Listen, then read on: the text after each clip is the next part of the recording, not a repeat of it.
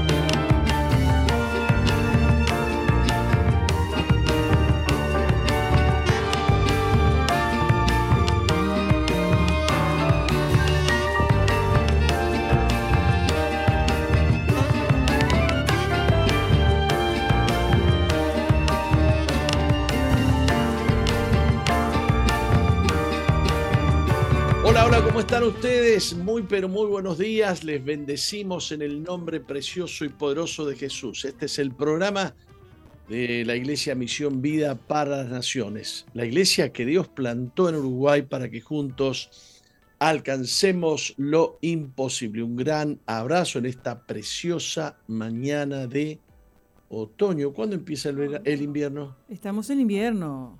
Ya estamos en invierno. Ya está. Va, todavía no lo he notado, claro, desde el 21 de junio, claro. Claro, mi mamá me enseñó, sí, sí. Mi mamá me enseñó. ¿Cómo le va? ¿Cómo le va, Roxana? Muy bien, muy bien. Y como están haciendo los memes de, Julio Iglesias, eh, él dice, hablando por teléfono, el sábado les caigo. Ya empieza Julio. Sí, pero también había otro doble sentido con esto de que cayó Julio. Había un, hay un Julio que cayó, no sé cómo fue el asunto. Ah, Julio María Sanguinetti, ahí me acordé. ah, bueno. Uy, parece que no están dando el video, ¿eh? Acá le estamos escuchando. Bueno, eh, mientras tanto, saludamos a toda la audiencia que nos está sintonizando. Eh, aquellos que están en el interior del país, eh, retransmitiendo nuestras emisoras asociadas en Salto, en oh. Florida, en Durazno, en Fraile Muerto. Aquellos que nos ven a través de Canal 8 de Durazno, un saludo muy especial. A quienes están en San Juan, Argentina, eh, escuchándonos a través de Bles FM, y a quienes están en la provincia de Jujuy, a través de Radio Galax y Radio Cristiana, ambas radios FM. Un saludo especial para ustedes a quienes están ingresando a la plataforma jorgemarquez.uy, a quienes están siguiéndonos a través de la aplicación de SOFM91 eh, 102.5. Bienvenidos al programa. Es un privilegio poder estar con ustedes compartiendo en esta mañana en el programa de la Iglesia Misión Vida para las Naciones. Bueno, esperemos que llegue Mauri eh, en un ratito. ¿eh? Hace rato, pero lo que no llega es la. El... Ahí está. Parece que va a llegar, parece que va a llegar. No está llegando el video acá. ¿Mm? Eh, no está llegando el video a través de jorgemarquez.uy. Este. Y algún problema técnico como siempre, ¿no? ¿Qué dice usted? ¿Algún problema de esos que aparecen? Hola, ¿me escucha usted? Estoy escuchando, estoy escuchando. Ah, no la veo. No, no me ve, pero estamos escuchando. ahí está, ahí la pusieron. Muy bien, muy bien. Este, este, em, comenzamos con las noticias, ¿qué le parece? Bueno.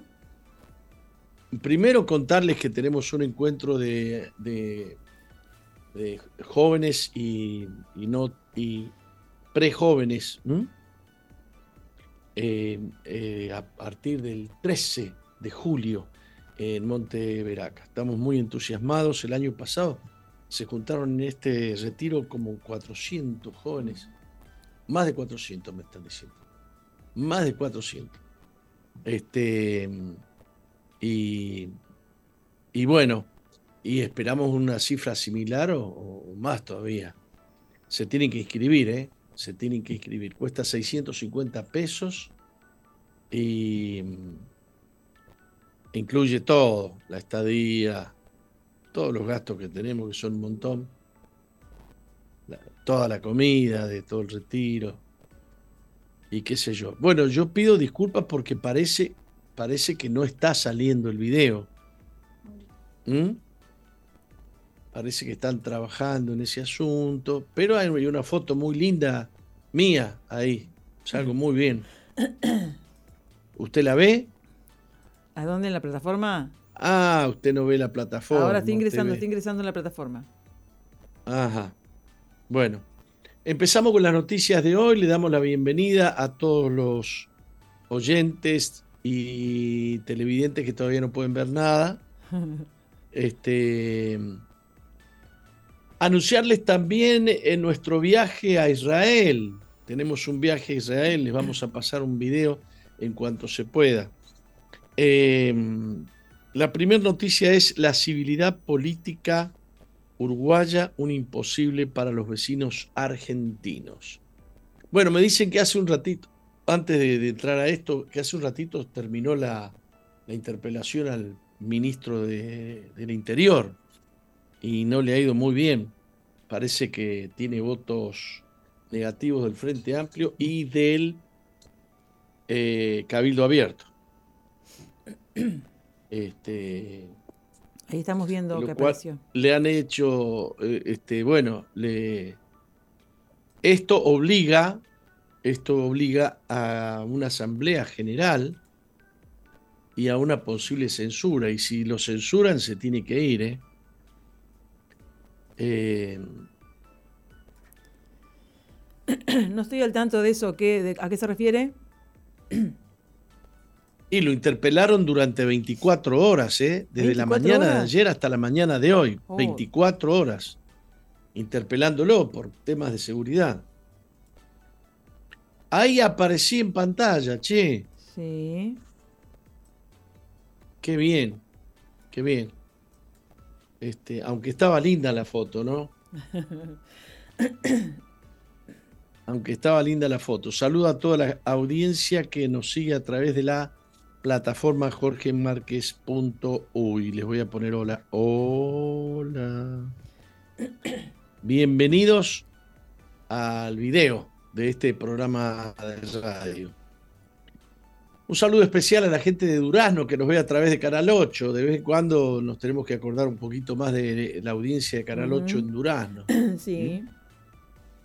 Este, en Argentina, lo que compartió Uruguay al mundo sería toda una utopía, dice Panam Post. El acuerdo de los expresidentes vivos, a pesar de ser eh, distintos espacios políticos, parece incluso más amplio que el que tienen los dirigentes argentinos, incluso de los mismos partidos políticos.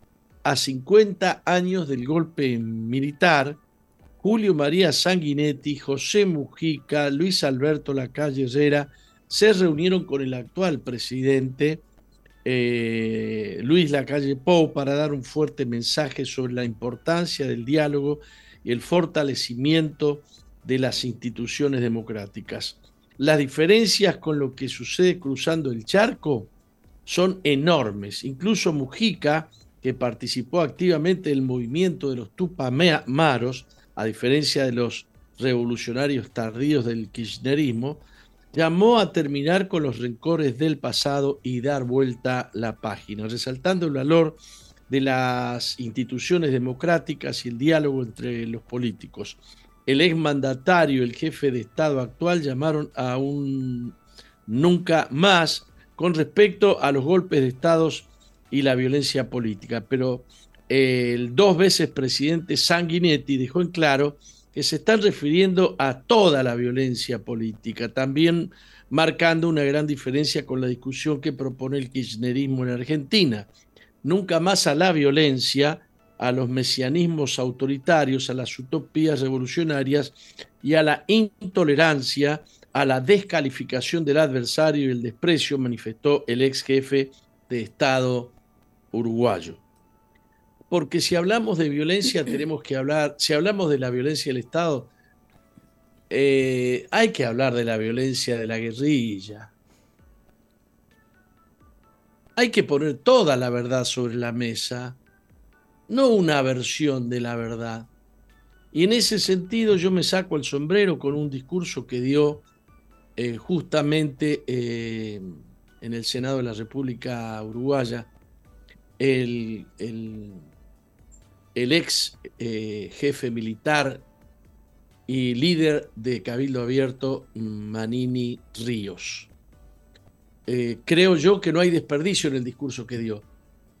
Porque claro, se habla mucho de, eh, la violencia de Estado, pero no se habla, no se habla de, todo, de toda clase de violencia. Y en ese sentido, yo aplaudo el discurso de Manini Ríos en el Senado de Uruguay. Y creo que lo tenemos ahí para, para hacérselo escuchar a ustedes. Es un video un poquito eh, largo para este espacio que tenemos, pero yo considero que es necesario que escuchemos el discurso que él dijo.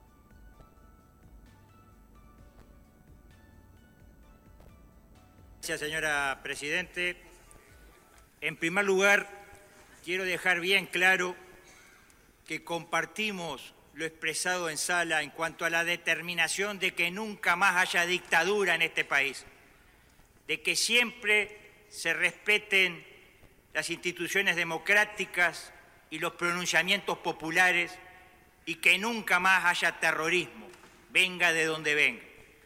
Cuando existe terror en la sociedad, poco importa a las víctimas de dónde proviene. Es terror y afecta a los ciudadanos, especialmente a quienes no tienen otra defensa que la que les deben proporcionar las instituciones del Estado. Se ha dicho, se acaba de decir, que el presente debe tener verdad, por lo que buscaremos tratar el tema y los hechos que hoy recordamos con la rigurosidad que se merece.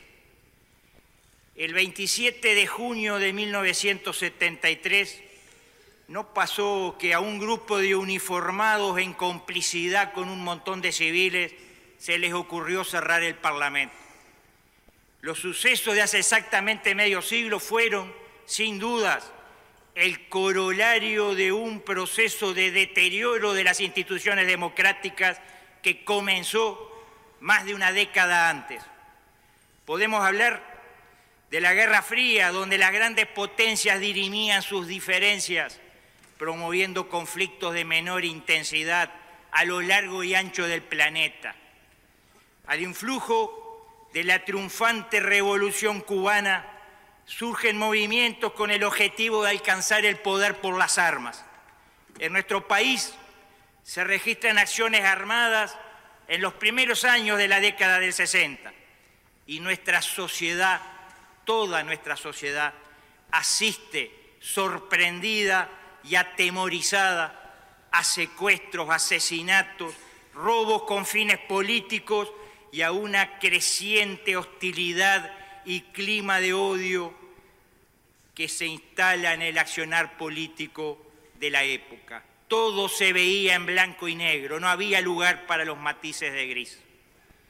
En 1966 se reúne en La Habana la llamada Primera Tricontinental, a la que asisten organizaciones y grupos revolucionarios de América, África y Asia.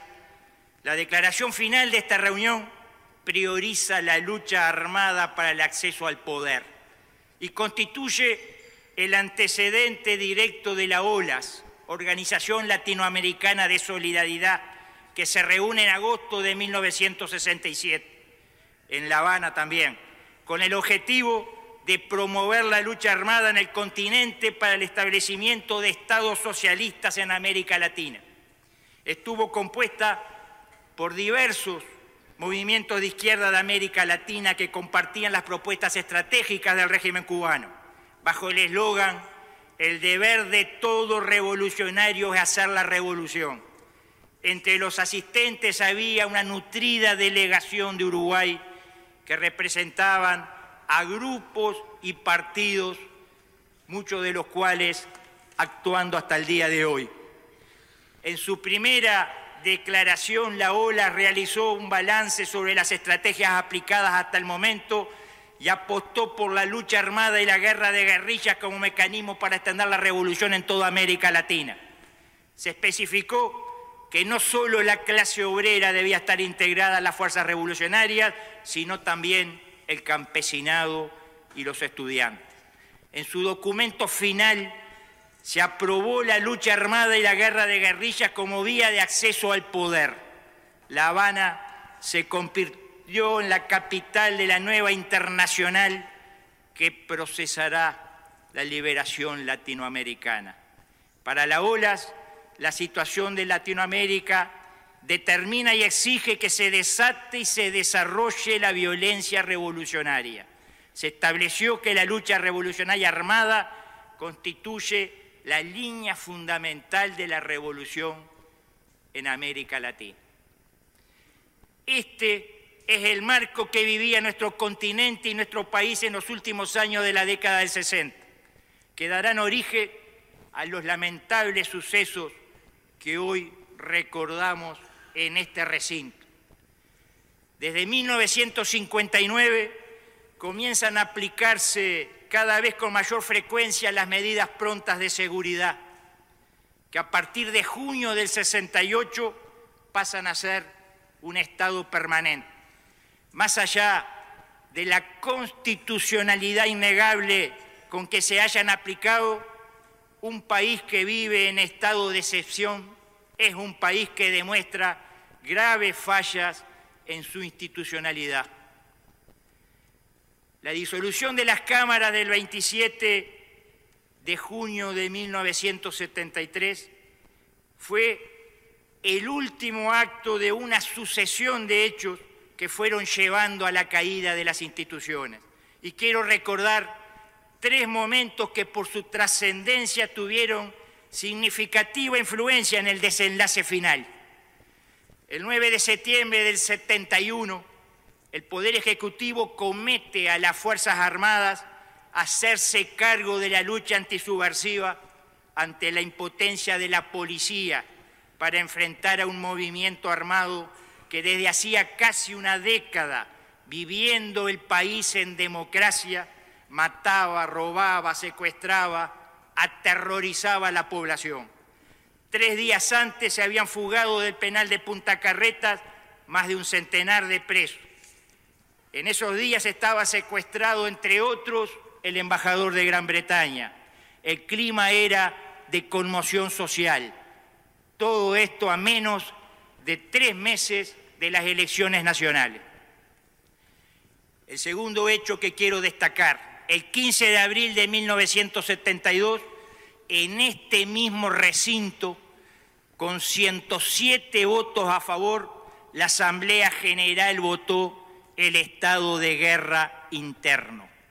Las legítimas autoridades elegidas en elecciones democráticas pocos meses antes fueron quienes entendieron de la necesidad de recurrir a una medida tan extrema que hoy muchas generaciones no pueden llegar a calibrar en su dimensión porque desconocen seguramente cuál era el clima de caos que el país vivía, con ocupaciones de centros de enseñanza, quema de ómnibus, atentados con bombas, secuestros de embajadores extranjeros y autoridades nacionales, robos a bancos, atentados con asesinatos por la espalda a servidores públicos, robos de todo tipo como los, y, y baños de sangre como los ocurridos el día anterior. El tercer hecho se ha hablado acá en sala. En febrero del 73 los mandos militares desconocen una decisión del presidente de la República, en un episodio en el que la inmensa mayoría del sistema político buscó sacar su beneficio y le dio la espalda al presidente. Cuando éste convocó al pueblo a la Plaza Independencia el 9 de febrero, concurrió un escaso centenar de personas a apoyar la institucionalidad democrática. En ese mismo mes de febrero, cuatro días después del desconocimiento de la autoridad presidencial, el propio presidente de la República pacta con los mandos militares y acuerda crear un verdadero cogobierno entre la autoridad de origen constitucional y los mandos militares. Es bueno reiterar la indiferencia en esos días del pueblo uruguayo. Tanto en febrero, como ya dijimos, como en junio, el día de la disolución de las cámaras, no hubo manifestaciones populares de apoyo a las instituciones democráticas, clara señal del descrédito en que habían caído en la opinión pública. Podrá decirse, como se dijo, que todos los que se levantaron en armas estaban, presos, que ya había concluido la guerra antisubversiva. Es cierto, pero también es cierto que ellos y también quienes a su manera fueron cómplices por su aplauso, su apoyo más o menos directo desde distintos ámbitos, fueron los que propiciaron la aparición de un nuevo actor en el escenario político, las Fuerzas Armadas.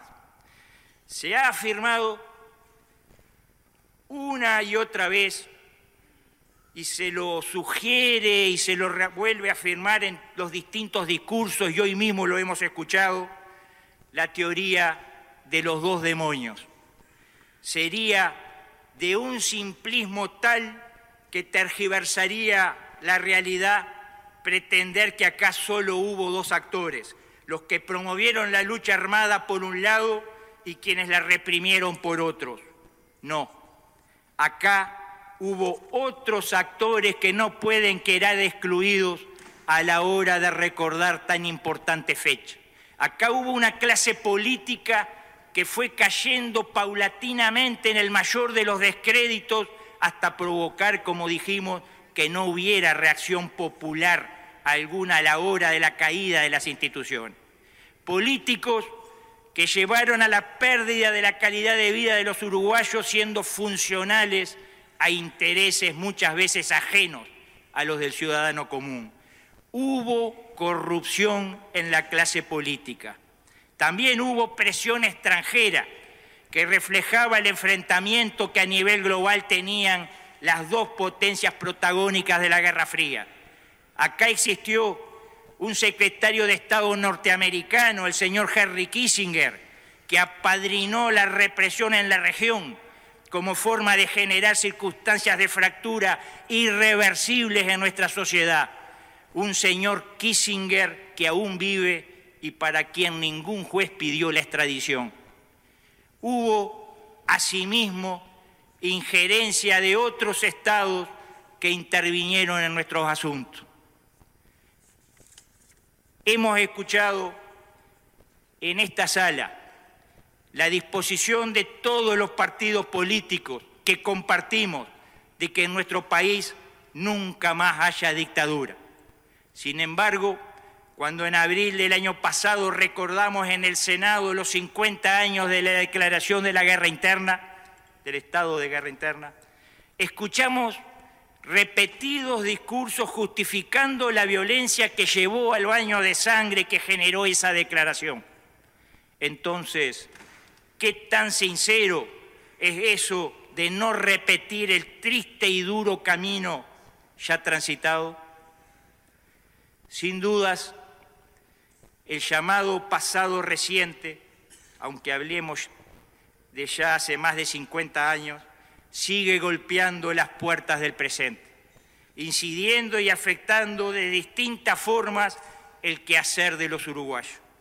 Solo la disposición de toda la sociedad de dejar atrás ese pasado podrá establecer las bases para una convivencia democrática, madura y pacífica, que permita transitar los caminos necesarios para encontrar las soluciones que nuestra gente necesita en un mundo que sigue su marcha y que inexorablemente se nos alejará cada vez más si seguimos empantanados en nuestros odios y resentimientos, generosamente estimulados por quienes, a espalda de los intereses de nuestros pueblos, siguen lucrando con la fractura instalada en plena Guerra Fría. Para finalizar, reiteramos nuestra determinación de que nunca más haya dictadura ni terrorismo. Nunca más un grupo de iluminados llevándose por delante a las instituciones democráticas. Nunca más el desconocimiento al pronunciamiento del pueblo uruguayo en las urnas. Nunca más el resquebrajamiento de la Constitución de la República. No a la dictadura del pensamiento único, en donde una planadora mediática, política o social se lleva por delante al que piensa diferente, tergiversando, ocultando, distorsionando, ignorando a aquel que tiene una posición diferente al relato impuesto. Nunca más a la dictadura de los poderosos que manejando enormes recursos actúan a espaldas de los intereses de los pueblos. Nunca más dictadura en todas sus formas. Gracias, señora Presidenta.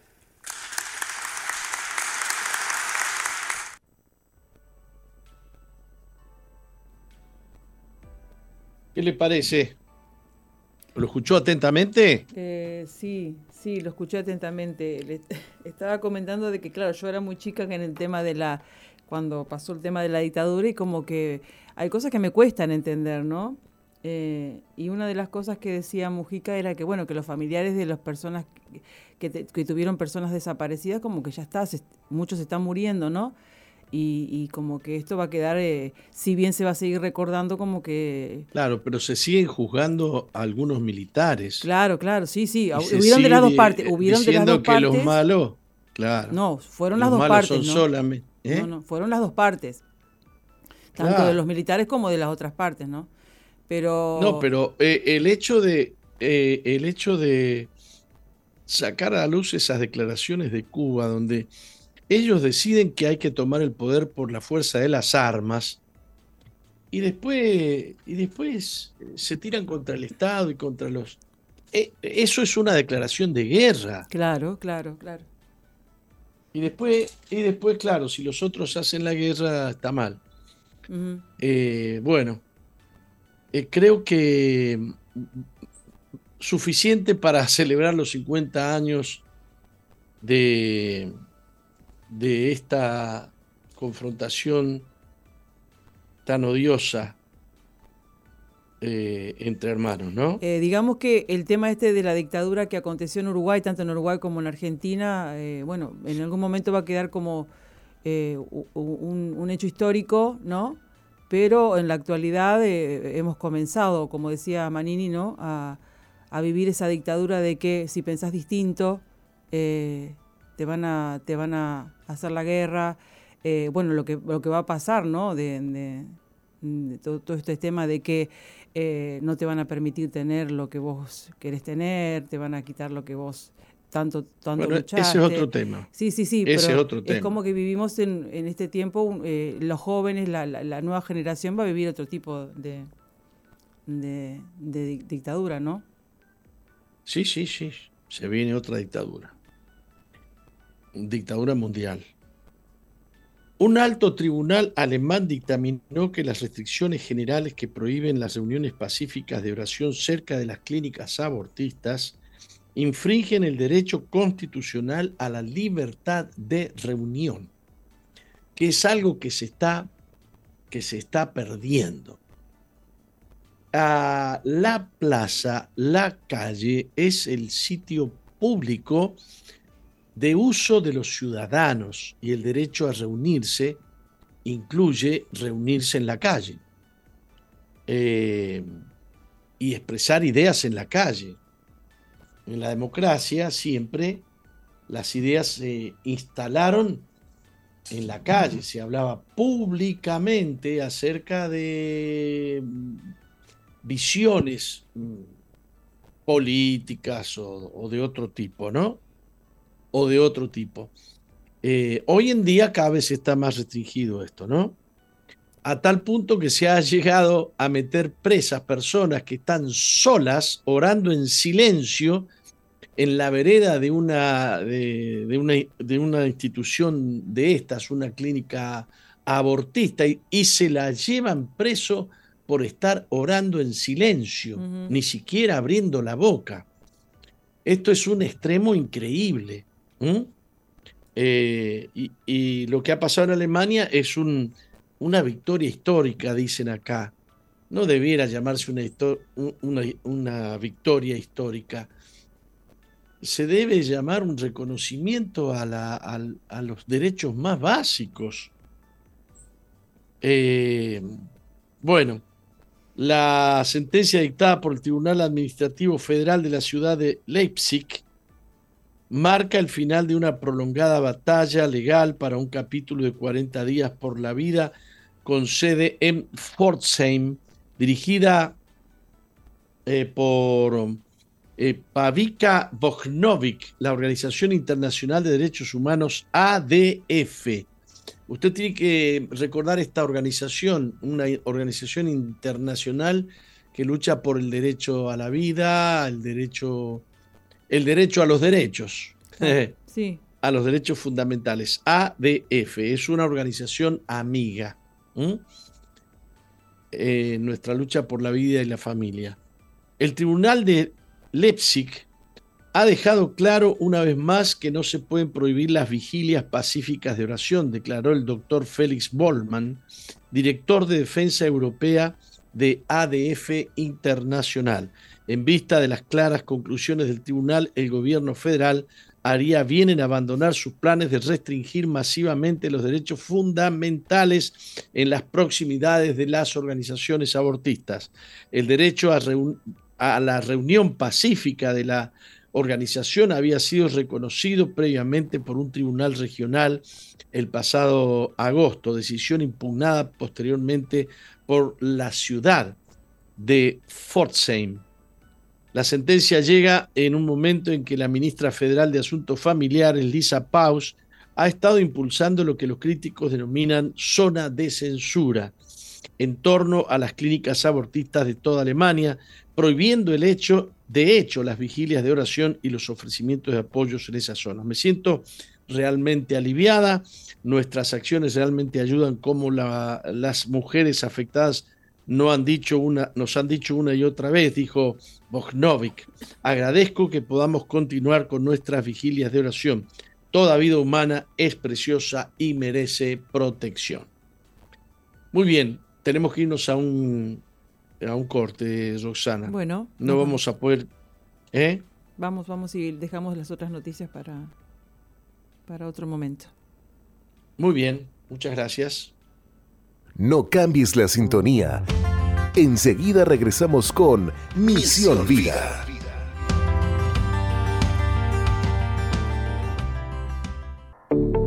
Estás en la sintonía de CXD 218, SOE FM 91.5, Gospel Music.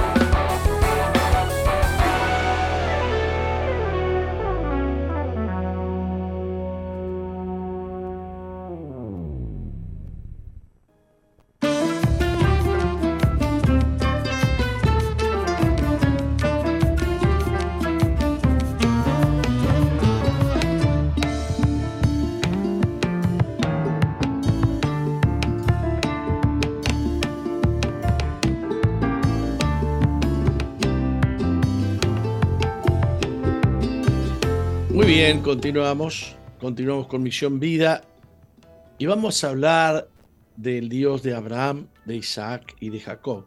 el Dios del universo, el creador del cielo, de la tierra y de todo cuanto existe, se ha identificado a sí mismo con el Dios de Abraham, el Dios de Isaac y el Dios de Jacob.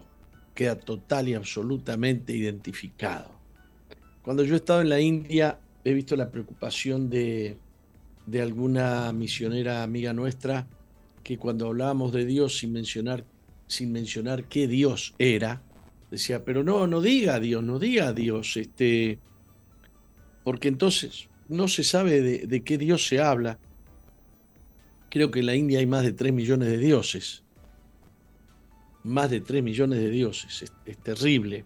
Entonces, eh, eh, eh, Dios debe ser identificado. La identidad, el nombre es Jehová. Y Jehová es una forma española, castellana, de el nombre del Señor, que es un conjunto de, no tiene vocales, es un conjunto de... Consonantes. De, ¿eh? Consonantes. De consonantes. Y bueno, hay una gran discusión si es Jehová, Yahvé o, o ¿vio?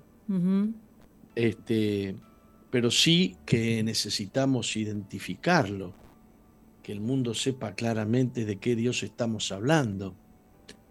Eh, porque algunos también se confunden y dicen, no, Dios hay uno solo y todos somos hijos de Dios. Y entonces ahí entra Alá y entra, qué sé yo, entran, entran otros, otros dioses. Este, todas las religiones son buenas. No, no es verdad. No todas las religiones eh, son buenas. Eh, no, no, no. Alá no es Jehová. Y Jehová no es Alá.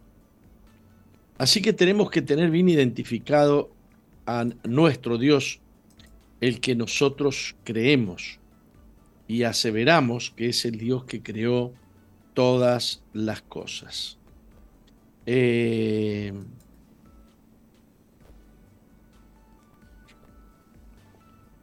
Jacob se caracterizaba por su astucia, era muy astuto, era una persona muy suspicaz que podía mm, engañar a cualquiera. Engañó a su hermano Esaú, engañó a su padre, engañó a su tío. Él podía inventar cualquier cosa, hacer cualquier cosa y lograr cualquier cosa. Fue a su tío con las manos vacías y regresó lleno de posesiones. Su tío vino a ser su suegro, porque él se casó con una prima. Eh, linda pregunta para contestar. Mucha gente eh, pregunta si, si, si, se puede casar alguien con una prima. Eh, me gustaría que alguien me lo escribiera aquí, me lo escribiera aquí en, el chat de Jorge Márquez. punto uy. Este, la historia de Jacob tipifica el gran trabajo del Espíritu Santo trabajando en la vida de un hombre para transformarlo en un siervo de Dios.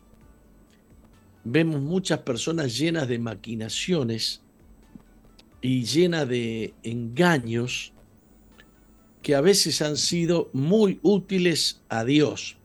Pero Dios tiene que quebrantar y hacer retroceder la malicia que hay dentro de esas eh, astucias o de esas maquinaciones. Eh, es que Dios está en contra de las maquinaciones. No pueden haber maquinaciones buenas. Por ejemplo, eh, un cumpleaños sorpresa, que alguien llegue a la casa, está todo oscuro y de pronto se prende la luz.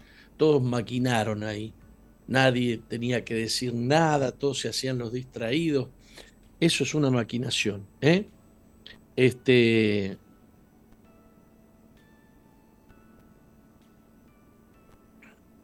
eh, lucharon, eran mellizos con Esaú y lucharon hasta desde el vientre de su madre. Eh, cuenta la Biblia que él tomó del calcañar a su hermano, pero que de todos modos nació segundo. Engañó a su hermano eh, primero salía su hermano y hasta le ataron una cintita en el pie o en, o en la mano. Pero al final salió él, pero quedó identificado quién era el primogénito. El primogénito era Esaú. Eh, Jacob recibió la bendición de su padre por engaño, pero fue él quien tuvo que vagar errante cuando fue a la casa de su tío Labán. Él quería casarse con Raquel, pero Labán le dio primero a Lea. Ustedes conocen la historia, ¿no? Eh, por 20 años lo consumía el calor del día, la helada de la noche. Ciertamente tuvo una vida trajinada y difícil. Esa vida trajinada y difícil pulió la vida de Jacob. Pulió la vida de Jacob. Muchas veces nos preguntamos por qué Dios permite que a mí me pase esto, que me pase lo otro. Es que no sabemos cuál es el método que Dios usa para trabajar en nuestro corazón, en nuestra mente. Lo que tuvo que trabajar Dios conmigo para que yo sea pastor, porque a mí no me cabía en la cabeza ser pastor. Ni quería ser pastor, como esa canción, ese yo no soy una hermosa ni lo quiero ser que yo no he encontrado gente en Uruguay que la conozca mucho. ¿Vos la conoces? Eh, la oí alguna vez, la oí, la oí alguna vez, yo pero. no soy buena moza, yo no soy buena moza. Ni lo quiero ser, ni lo quiero ser, porque la buena moza, porque la buena moza se echan a perder. Esas, no, ¿no este, cantaban eso acá? Eh, no, capaz que alguna feminista la puede cantar, empezar a cantar. Bueno, este, yo no quería, no, no quería ser pastor, ni consideraba que era oportuno que yo sea pastor. Eh, es más, no tenía corazón de pastor. Así que Dios tuvo que trabajar arduamente conmigo y meterme en la prensa de aceite. E, eso sí que cuando Dios tiene el dedo, el dedo puesto sobre una persona. Cuando, cuando Dios tiene el dedo puesto sobre una persona y la tiene señalada para su propósito, eh, por más que la persona huya, no quiera, eh, haga su vida y todo, siempre Dios lo va, lo va a llevar a ese camino, ¿no? Y va a tratar de, de pulirlo de alguna manera. Claro, claro, claro. Este, Dios toma para sí y usa hombres y mujeres pecadoras. No, no toma y usa gente perfecta. Entonces hay gente que es astuta, que tiene maquinaciones, qué sé yo, un montón de carnalidades adentro, pero Dios dice, este me gusta, ¿eh? este lo voy a usar yo. Es como pasó con el apóstol Pablo. Dios, Dios dijo del apóstol Pablo, yo le voy a enseñar a, esto, a este lo que hay que sufrir para servirme a mí no querían ni acercarse a Pablo porque era terrible, era, era temible el tipo persiguiendo a los cristianos. Y Dios dijo, yo a este lo voy a tomar y a este lo voy a usar para mi gloria. Y mira que lo usó, ¿no? Se reveló a él, se manifestó a él. Jacob fue un engañador toda su vida, pero fue quebrantado por Dios. Dios no va a usar nunca a alguien a quien no quebrante. ¿Me está entendiendo lo que le digo? Es verdad. Eh, tendremos que ser transformados por Él y llegaremos a ser útiles. ¿Sabe, ¿Sabe una cosa que Jacob, hasta que luchó con el ángel, hay una circunstancia en que luchó contra, con un ángel y le dijo, no te soltaré hasta que no me bendigas. Hasta ese punto Jacob caminaba lo más bien pero ahí le desencajó un tendón el ángel y de ahí en, adelante renguió toda su vida. Hasta ese punto él se llamaba Jacob, desde ese punto se llamó Israel. Ya no vas a correr como corrías, ya no vas a moverte como te movías. Ese es este ese es el asunto, ¿no? eh, la, historia de, Jacob tipifica la disciplina del Espíritu Santo. Vemos una persona astuta, vemos a una persona con maquinaciones y engaños, pero al mismo tiempo vemos una persona a quien el Espíritu Santo quebrantó gradualmente. Eh, y ahí fue cuando llegó a Jacob, cuando llegó Dios a ser el Jacob, el Dios de Jacob. El Dios de Abraham, el Dios de Isaac, de Isaac, el Dios de Jacob. Con todos trató Dios para llegar a ser el Dios de ellos. Porque si no, eh, Jehová es un Dios más. ¿Qué tendrá que hacer Dios con tu vida para que llegue a ser realmente tu Dios? Porque tu Dios es el que se enseñorea de tu, vista, de, de tu vida, es el que dirige tu vida, es el que, el que lleva las riendas de tu existencia, el que te guía con su luz al destino, al propósito que Él tiene, no al que tú tienes. No al que tú tienes. Llegarás a ser el Hijo de Dios que Dios pretende de ti. Díselo a Dios, Señor, quiero llegar a ser, quiero llegar a ser. Te lo suplico. Enséñame tus caminos. Muéstrame, Señor, tu voluntad. ¿Vamos a un corte? Muy bien.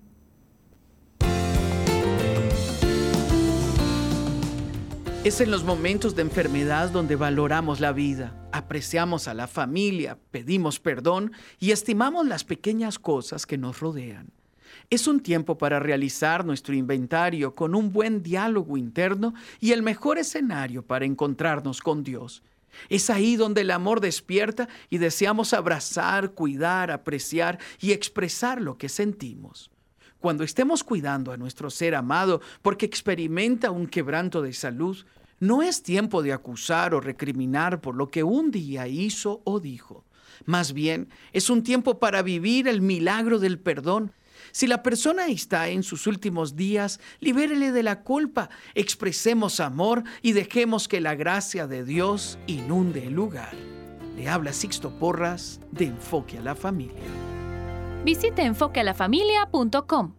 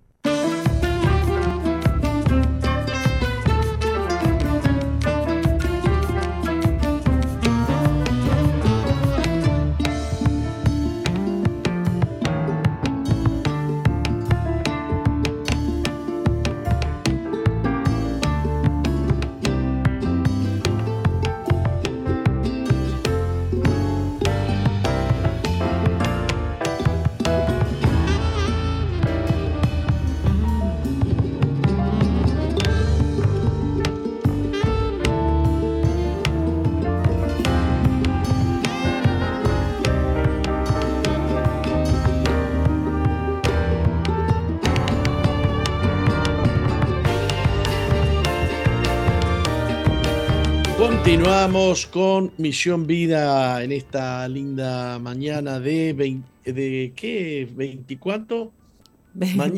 mañana es primero. Tres, ¿eh?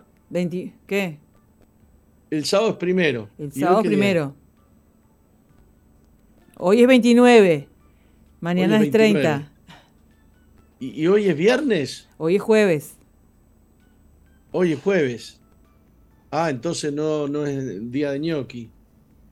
Sí, los, los 29 días dicen que es día de ñoqui. Yo como cualquier día.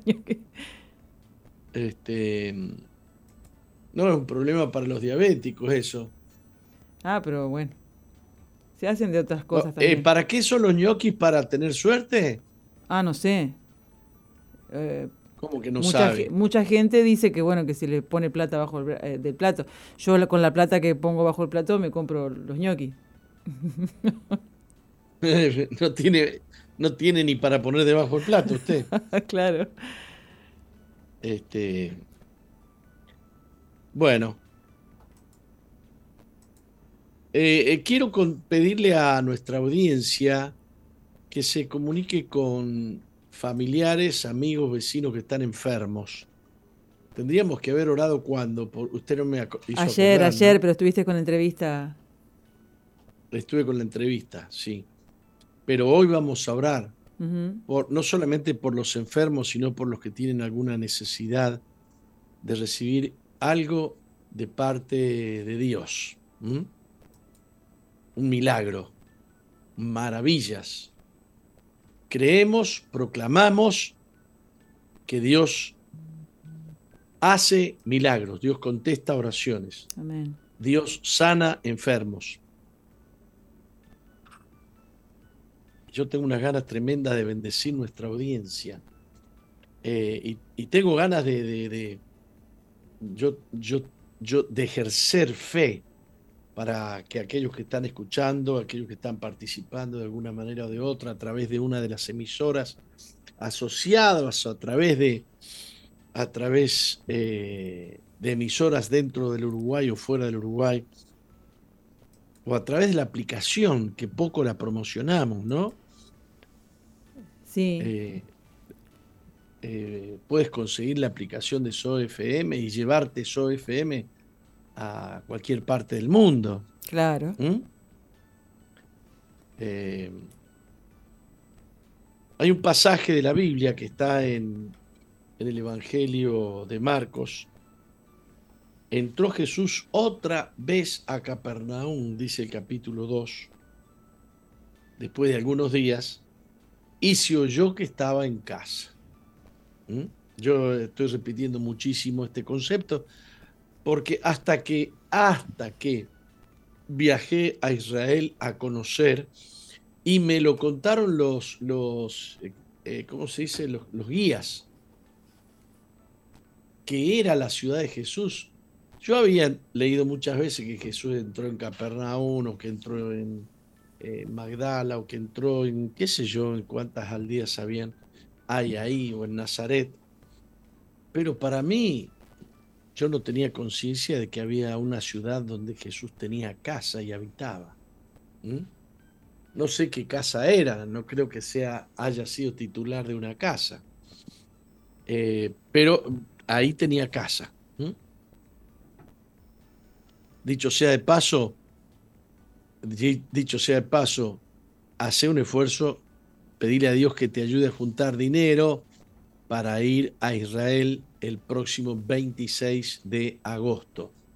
Inscribite ligerito, ahí tenemos un teléfono, no me acuerdo cuál era, el teléfono de... eh, Sue- 097-554-037. Perfecto. Viajá con nosotros a Israel en este 2023. 097-554-037. Ahí pedí información. eh, cuánto cuesta. eh, ahí te vas a informar de todo. Creo que me falta poner. Ah, podés entrar en Huellas del Cielo, ¿eh? Huellas del Cielo, misionvida.org y entonces te vas a poner al tanto de este viaje que vamos a hacer. Bien. Inmediatamente se juntaron personas de manera que ya no cabían en la casa. Se enteraron y se llenó la casa. Eh, ni aún en la puerta, en la, en la puerta de la casa estaba llena de gente. Y él les predicaba, dice la Biblia, la palabra. Entonces vinieron a él unos trayendo un paralítico que era cargado por cuatro. Llegan, mm, llega un catre, un lecho cargado por cuatro personas y en el lecho viene un paralítico. y como no podían acercarse a él a causa de la gran multitud que había, descubrieron el techo de donde estaba y haciendo una abertura bajaron el lecho en que yacía el paralítico. Eh, una osadía, ¿eh? Primer punto de la enseñanza de hoy, la fe es osada. A la fe no la detiene nada, todo lo cree, todo lo espera. Ah, bueno, no, ese es el amor. No, no, no, no, no. Pero la fe, eh, la fe es osada. Al que cree todas las cosas le son posibles. Eh, no de una manera, digamos, inquieta, sino que cuando yo creo algo, avanzo en la, en la dirección de aquello que estoy creyendo. La fe sin obras, dice la Biblia, es muerta. Estos cuatro tipos, al ver que no podían entrar por la cantidad de gente que había, se subieron al techo, lo descubrieron, abrieron un agujero y metieron, y el agujero debió ser grande, ¿no? Por lo menos dos metros de largo, por 50 o 60 de ancho. Habrán tirado basura, habrán tirado el techo los techos eran de, de, barro, de barro, paja y, cañas mm. o, ramas. Así que abrir un agujero en el techo significaba armar un lío tremendo en esta reunión en la que Jesús, una impertinencia, una impertinencia. Debes tener una fe impertinente. Debes, debes tener una fe que se abalanza sobre el objetivo que se quiere lograr. Eh, no cualquier fe, no cualquier fe. Hay personas que se estrellan contra un muro impresionante y dicen, yo tenía fe. Bueno, no sé qué clase de fe tendrías vos o qué clase de ilusión o autopercepción o ilusión pero la verdadera fe es la fe de Dios. Así que estos subieron al techo, abrieron un agujero, eh, descubrieron el techo y bajaron el lecho en el que yacía el paralítico. Al ver Jesús la fe de ellos. Esta frase es impresionante. La voy a subrayar aquí en mi Biblia.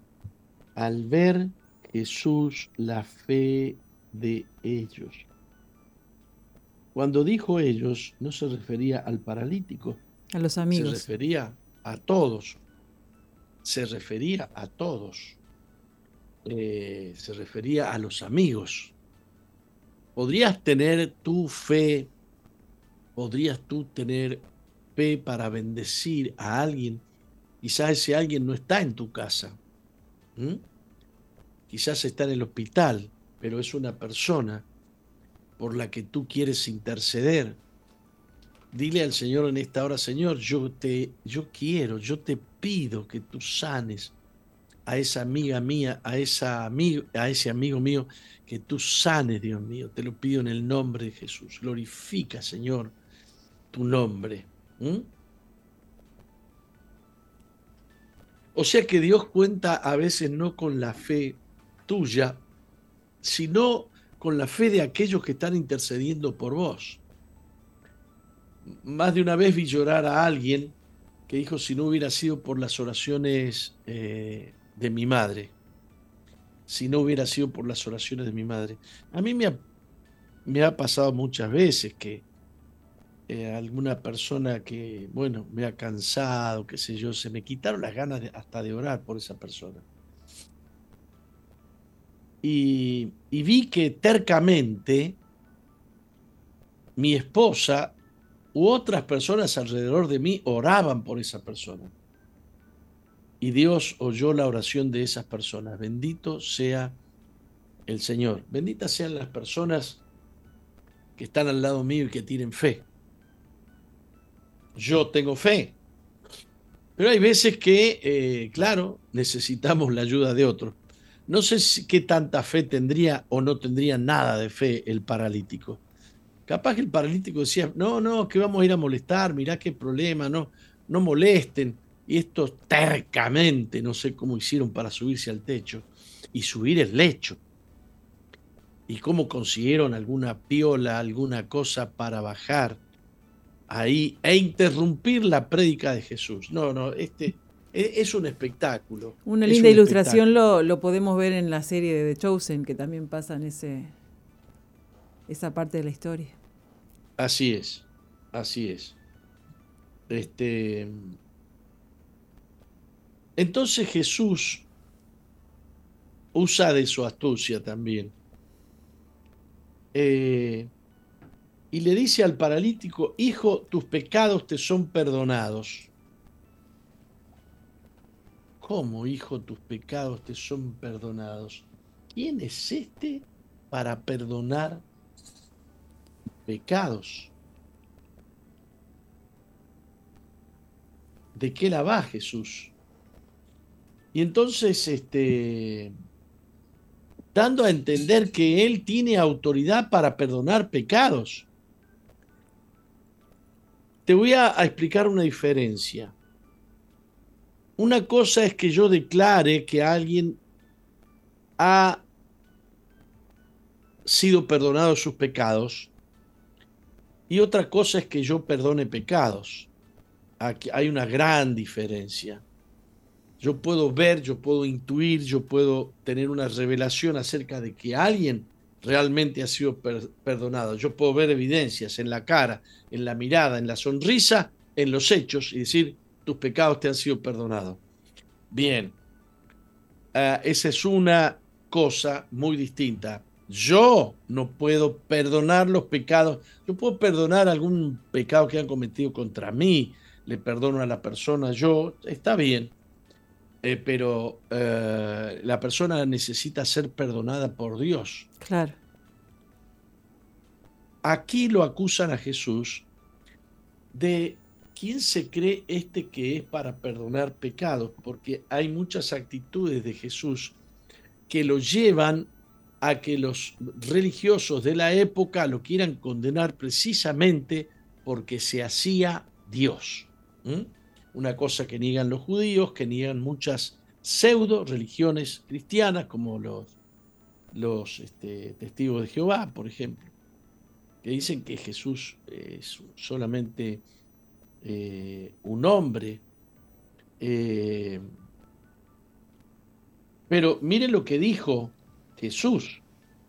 Hijo, tus pecados te son perdonados.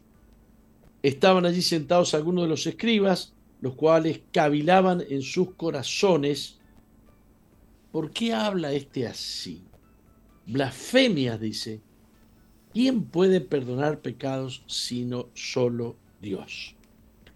Jesús estaba, estaba diciendo, estaba aseverando que él tenía derecho, poder y autoridad de perdonar pecados. Hijo, conociendo Jesús en su espíritu que cavilaban, eh, cavilar, cavilar, me gustaría que alguien me lea, buscame en el diccionario la palabra cavilar, que algunos este, rumoreaban en su corazón. ¿Me lo buscas? Sí. ¿Roca? Sí. Cavilaban en sus corazones, este, maquinaban en sus corazones. ¿Qué le pasa a este? ¿Quién se cree? ¿Qué es? Reflexionar, ¿Eh? reflexionar con preocupación e insistencia o de forma profunda y minuciosa sobre algo. Ajá. Bien. Eh, ¿Por qué caviláis, dice Jesús, así en vuestros corazones? ¿Qué es más fácil decir al paralítico, tus pecados te son perdonados o decirle, levántate, toma tu lecho y anda? Escúchenme, ¿qué es más fácil? ¿Perdonar el pecado o hacer levantar a este hombre que toda su vida ha estado tirado en un lecho? Para que vean que tengo autoridad para perdonar pecados. Y aquí hay una de las fuentes doctrinales de que Jesús es Dios. Para que sepáis que el Hijo del Hombre tiene potestad en la tierra para perdonar pecados, le dijo al paralítico, a ti te digo, levántate, toma tu lecho y anda. ¿Qué es más fácil, perdonar pecados o levantar un paralítico? Eh, estaba difícil para que creyeran que un paralítico que toda la vida ha estado en un lecho se levante. Pero el paralítico se levantó en el acto. Jesús demostró que él tenía autoridad haciendo un milagro extraordinario. Y yo te digo que esa autoridad la tiene aún hoy. Jesús es el mismo ayer y hoy y por los siglos. Lo que hizo ayer lo hace hoy y lo hará mañana. Lo que pudo ayer lo puede hoy, porque no está muerto, porque resucitó, porque vive, porque está sentado a la diestra del Padre, porque tiene la autoridad como hijo del Padre, porque Él es Dios como el Padre es Dios, porque Él es uno con el Padre, como el Padre con Él son uno. Eh, y nos dio autoridad a nosotros para creer, para creer y para usar su autoridad para hacer milagros. No para perdonar pecados en el nombre de Dios, sino para declarar que los pecados han sido perdonados. Sí tenemos poder y sí tenemos autoridad. Y es por eso que ahora oramos. Y es por eso que yo pido que me acompañen. Yo quiero en esta hora ver milagros. Vamos a orar. Padre Santo, nos presentamos delante de ti y queremos que tu nombre sea conocido y que tú seas exaltado. Señor, no solamente queremos que hagas milagros por por causa de tu misericordia por los pecadores, sino porque queremos que tu nombre sea exaltado y que la gente sepa que tú tienes autoridad y que tú tienes poder, Señor. Que la gente no crea livianamente, que la gente, que la gente te conozca profundamente. En esta hora proclamo milagros y sanidades. Oro por las personas que están escuchando y tienen enfermedades. Oro, Padre, por aquellos que están padeciendo dolores, que están padeciendo enfermedades. Tú levantas a los paralíticos, tú das vista a los ciegos, tú, tú Señor, tú sanas los oídos de los sordos. Señor, tú sanas las enfermedades de la piel, tú sanas las enfermedades del sistema circulatorio, las enfermedades cardiovasculares ahora, Señor. Tú glorificas tu nombre, tú muestras tu gloria, tú muestras tu poder. Tu poder no ha disminuido y tu deseo de socorrer no ha disminuido. Tú eres el mismo ayer y hoy y por los siglos, Señor. Y traemos y presentamos delante de ti para que tú pongas tu mano sobre toda enfermedad, artrosis, artritis, dolores en las articulaciones, eh, huesos enfermos, Padre, en el nombre de Jesús, envía tu gracia, envía tu poder, envía tu gloria. Nosotros te adoramos, nosotros proclamamos tu nombre delante de los hombres y te exaltamos. Señor, que desaparezca la fiebre y la enfermedad, que desaparezcan los tumores y los quistes en el nombre de Jesús, las enfermedades de contacto sexual, Padre, que desaparezcan. Señor, no venimos delante de ti porque no hemos pecado, venimos delante de ti por causa de tu misericordia, por causa de tu amor por los pecadores, Señor, en el nombre glorioso de Jesús. Que aquellos que hoy están escuchando, compartiendo este programa, sean bendecidos, que caiga fuego del cielo. Que el fuego de tu Espíritu Santo se haga sentir sobre los cuerpos, sobre las personas, Padre, en el nombre precioso de Jesús y te pedimos que rompas maldiciones, te pedimos que destruyas los lazos que atan a las personas a la timidez, a la vergüenza, al odio, al resentimiento, a la amargura, a la tristeza. Libera en esta misma hora, Espíritu Santo, tú puedes. Tú puedes hacer milagros en el cuerpo y puedes hacer milagros en el alma. Tú eres poderoso, Señor. Manifiéstate, revélate, Te lo pedimos en el nombre bendito, en el nombre poderoso de Jesús, para tu gloria, Señor. Decimos que está hecho en tu nombre. Amén. Amén. Amén. Bueno, me gustaría, me gustaría que las personas que han recibido en esta hora, porque yo estoy seguro que han recibido, ah, que nos escriban, que nos escriban al 09 097 eh, No, cero- cero- perdón, 094, 094-929-717. 094-929-717. Muy bien, ahí lo veo mejor en pantalla, ¿eh? Ujú.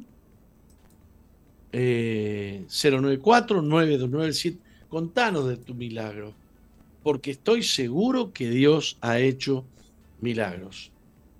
Me está gustando el cartelito. Este, podemos hacerlo un poquito más bonito, pero bueno, ya está. Así es suficiente, ¿no? Un poquito más prolijo. ¿No? Claro, ¿Qué me claro. dice usted? Siempre se puede mejorar. Bueno, vamos a un corte. Vamos. No cambies, ya volvemos con Misión Vida.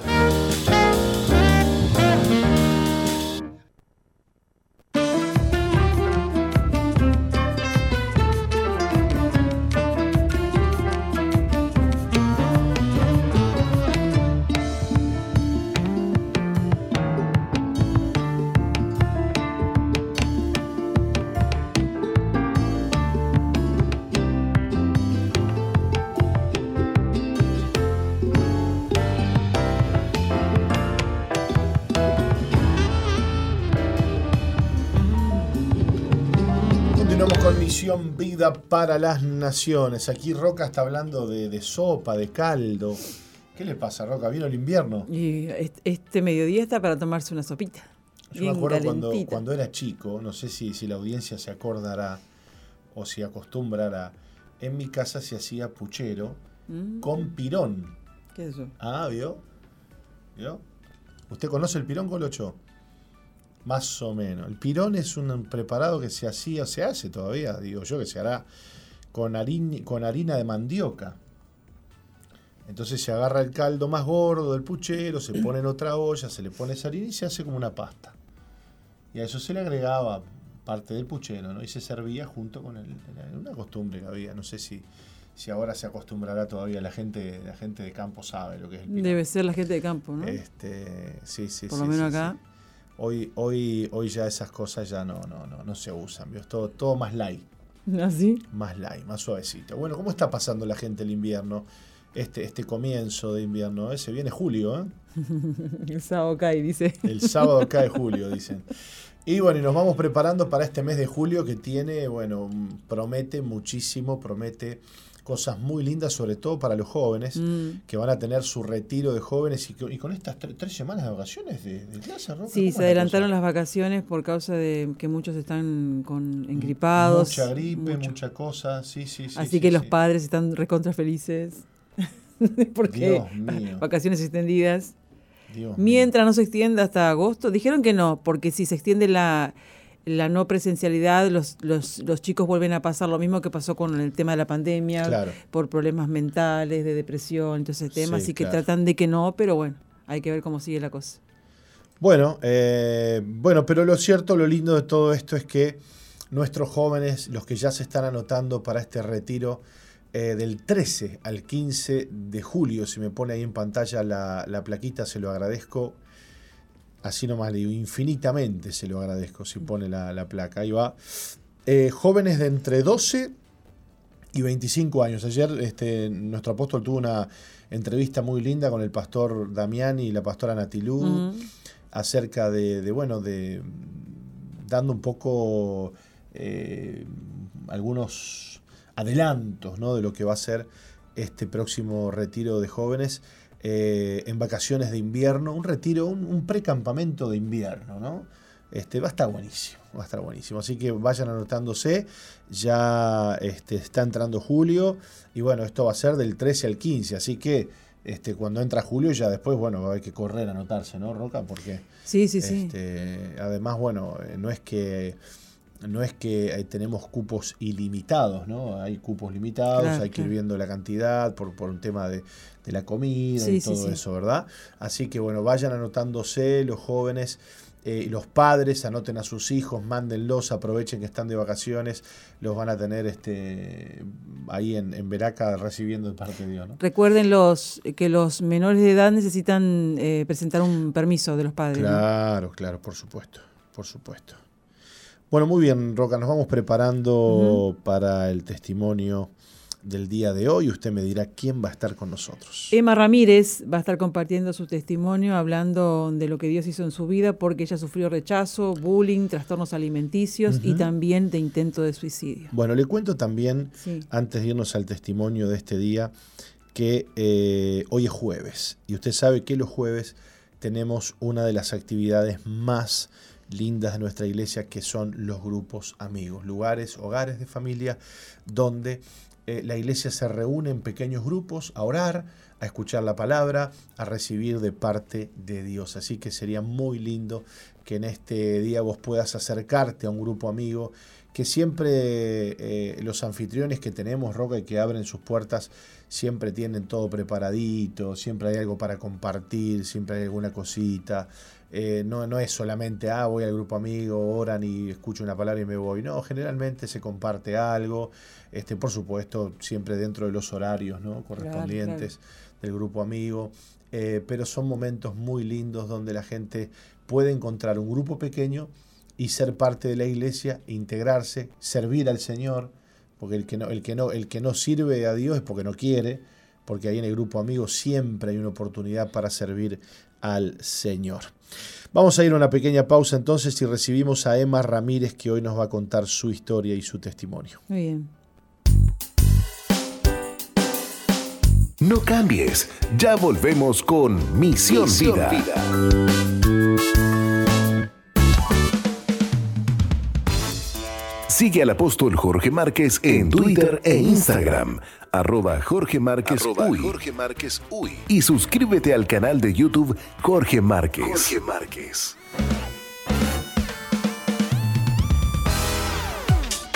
MBTV, Televisión para las Naciones. Excelentes contenidos para todo público. MBTV. Ingresa a nuestro website www.misionvida.org y cliquea en TV en vivo.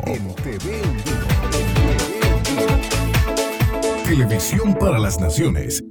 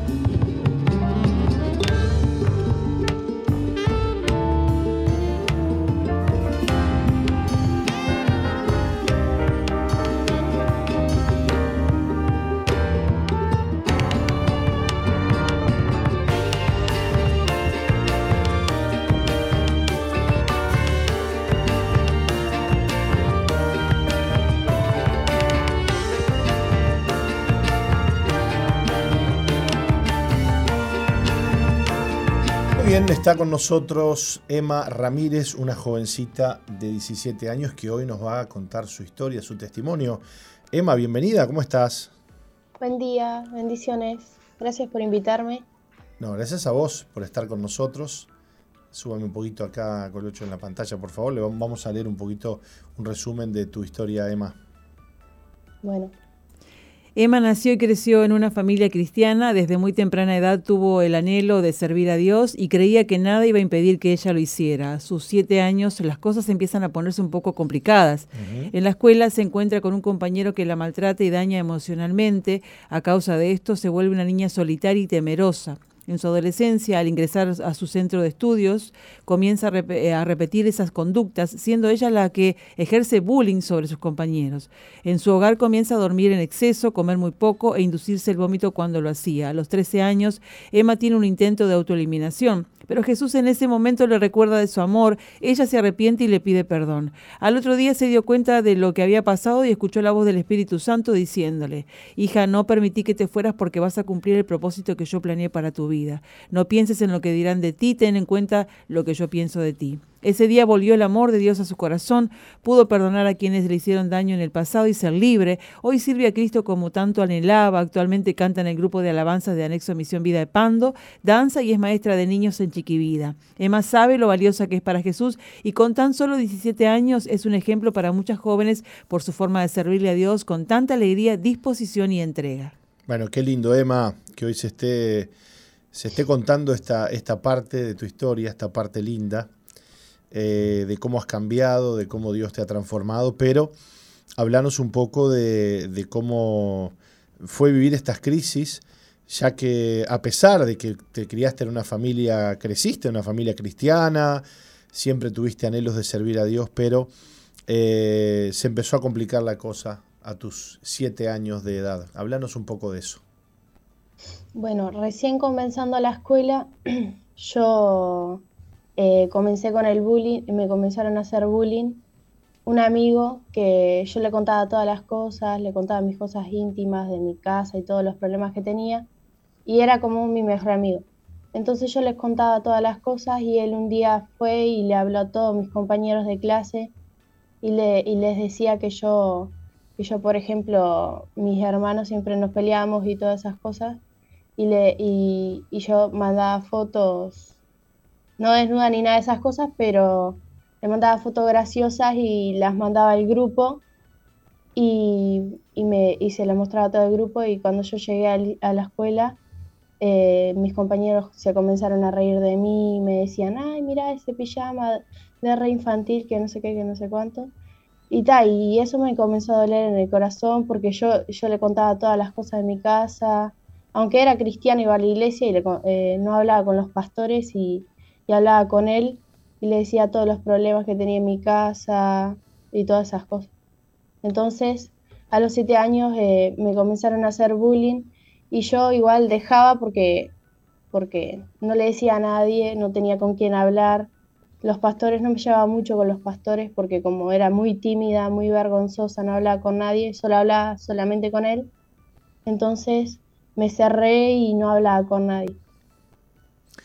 Claro, el haberte cerrado, a pesar de que ibas a la iglesia y, todo, te, hizo mucho daño. Es como que, claro, viviste toda esa situación muy solita, ¿no? Sí. O sea, le contaba a mi madre muy poco y lo que le contaba era para que ella no, no, no fuera y hablara con las maestras, porque también eh, no era solo los niños, también eran las maestras, la directora, eran todos el entorno en donde yo, a donde yo iba a la escuela me hacían bullying. Bueno, en mi época no, no, no se usaba esa palabra de bullying, ¿no? Este, creo que en la tuya tampoco, Roca. y, era como que normal, ¿no? Que te rechacen, que se burlen de vos, que, que te amenacen. Eh, pero todo eso, claro, genera en el niño, en el adolescente, un estado de, de nervios, de estrés terrible, ¿no? Eh, ¿Cómo fue el tema de la bulimia en tu vida? La bulimia comenzó en cuarto, cuando yo estaba en la escuela, seguía en la escuela y me enfermé eh, en el tema de la infección urinaria y más cosas por los nervios y todo el bullying que me habían hecho. Y la bulimia comenzó, y yo era muy flaquita, demasiado flaquita, y me hacían bullying por eso también. Pero yo no comía y, y comencé a, a, meterme los dedos en la boca y hacer mm. todas esas cosas, porque una amiga me dijo que yo tenía que, que seguir siendo flaca y que no podía, no podía ser eh, gorda ni de esa manera. Que era linda flaca, pero aunque me hicieran bullying, eh, si yo era flaca así, iba, iba a llegar a cosas muy grandes que no sé qué. Entonces yo le hice caso y, com- y todo lo que comía lo largaba. Ibas a llegar a, a cosas muy grandes por ser flaca. Sí, o sea que iba, iba a tener tremenda figura, que los que me hacían bullying iban, iban a pedirme perdón y todas esas cosas porque iba a ser, yo qué sé, iba a ser famosa o esas cosas. Pero, pero mirá qué fuerte las cosas que, que, que pueden entrar en el, en, el, en el corazón de un joven, de una, de una jovencita, ¿no? de un adolescente. Esa idea de que, bueno, vos tenés que ser flaca porque si vos sos flaca vas a ser linda y vas a ser esbelta, entonces todos te van a querer, todos te van a admirar. eh, y, y entonces cuídate, ¿no? Y entra como una, como una fobia a comer, ¿no? Entonces vos comés y en vez de alimentarte bien, eh, vas y vomitas lo que comes y se transforma eso en una adicción, en una eh, en un trauma, ¿no? Este, Sí, porque una vez que comenzás, no, sí, no parás. no puedes parar. Claro. Y, eso está sustentado en la idea, en alguna idea siempre se agarra, ¿no? En el hecho, bueno, en tu caso, no querías ser rechazada y, anhelabas la idea de que te acepten.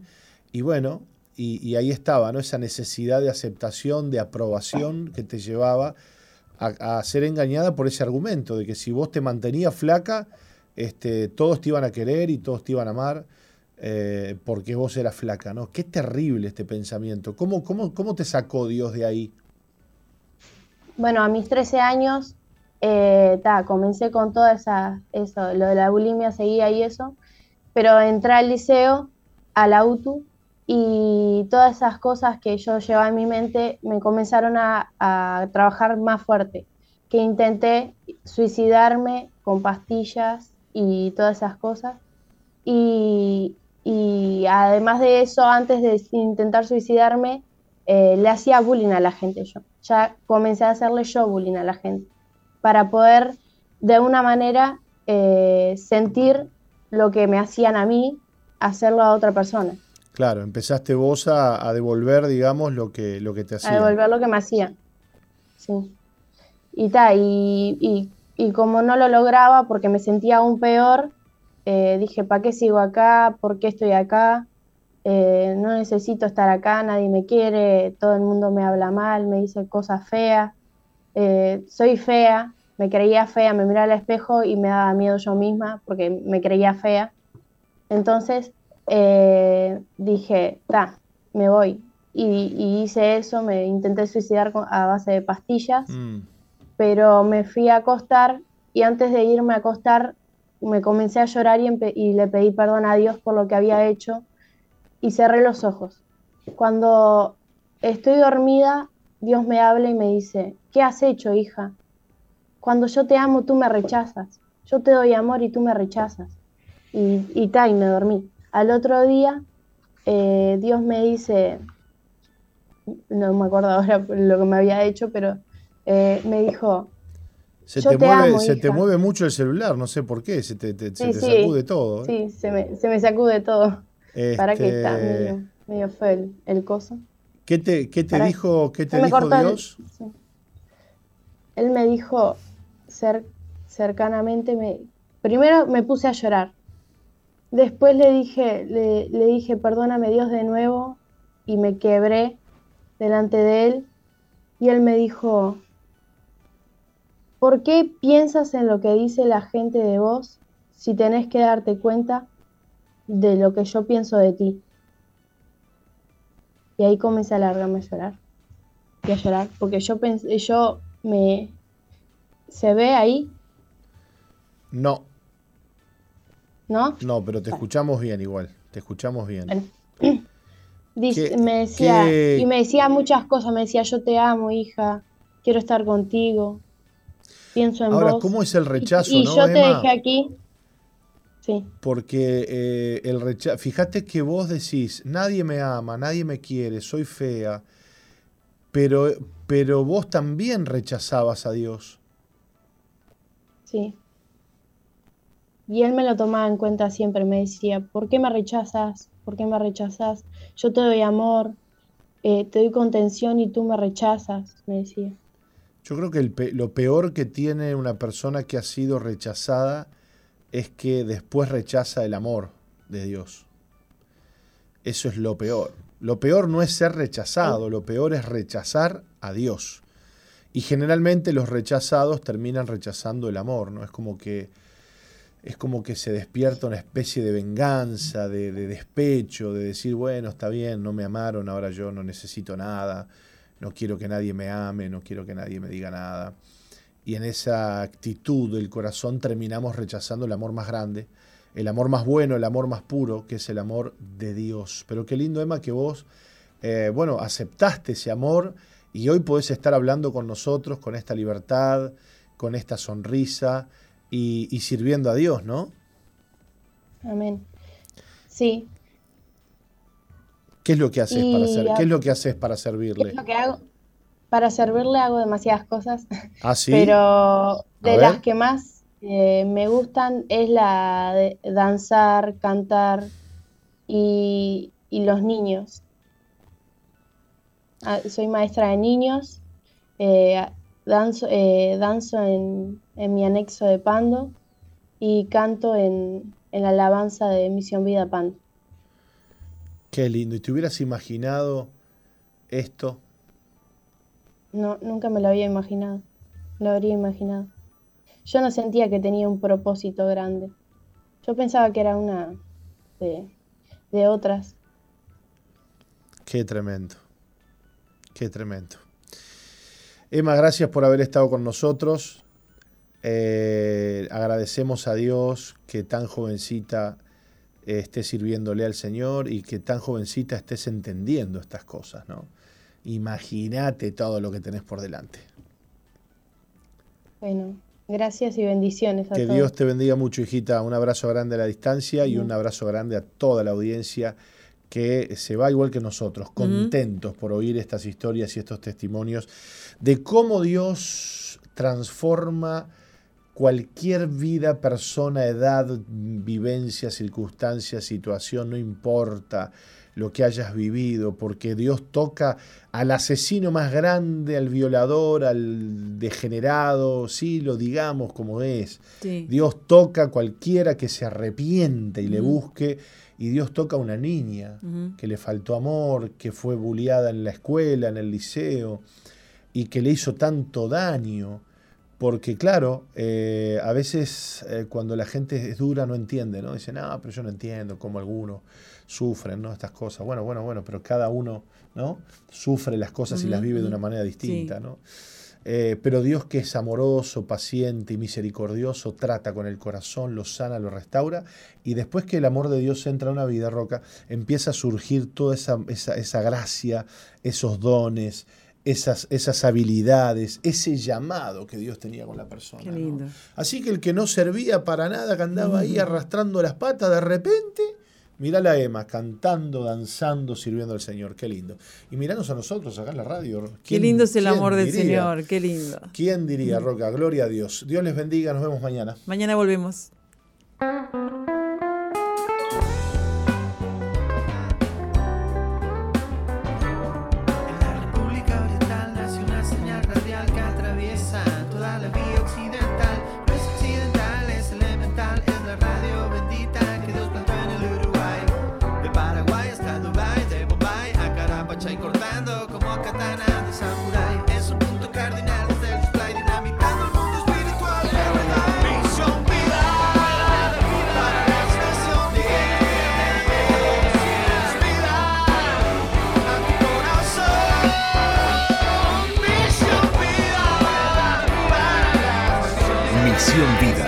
Iglesia que Dios plantó en Uruguay para que juntos alcancemos lo imposible, presentó su programa exclusivo que conduce el apóstol Jorge Márquez.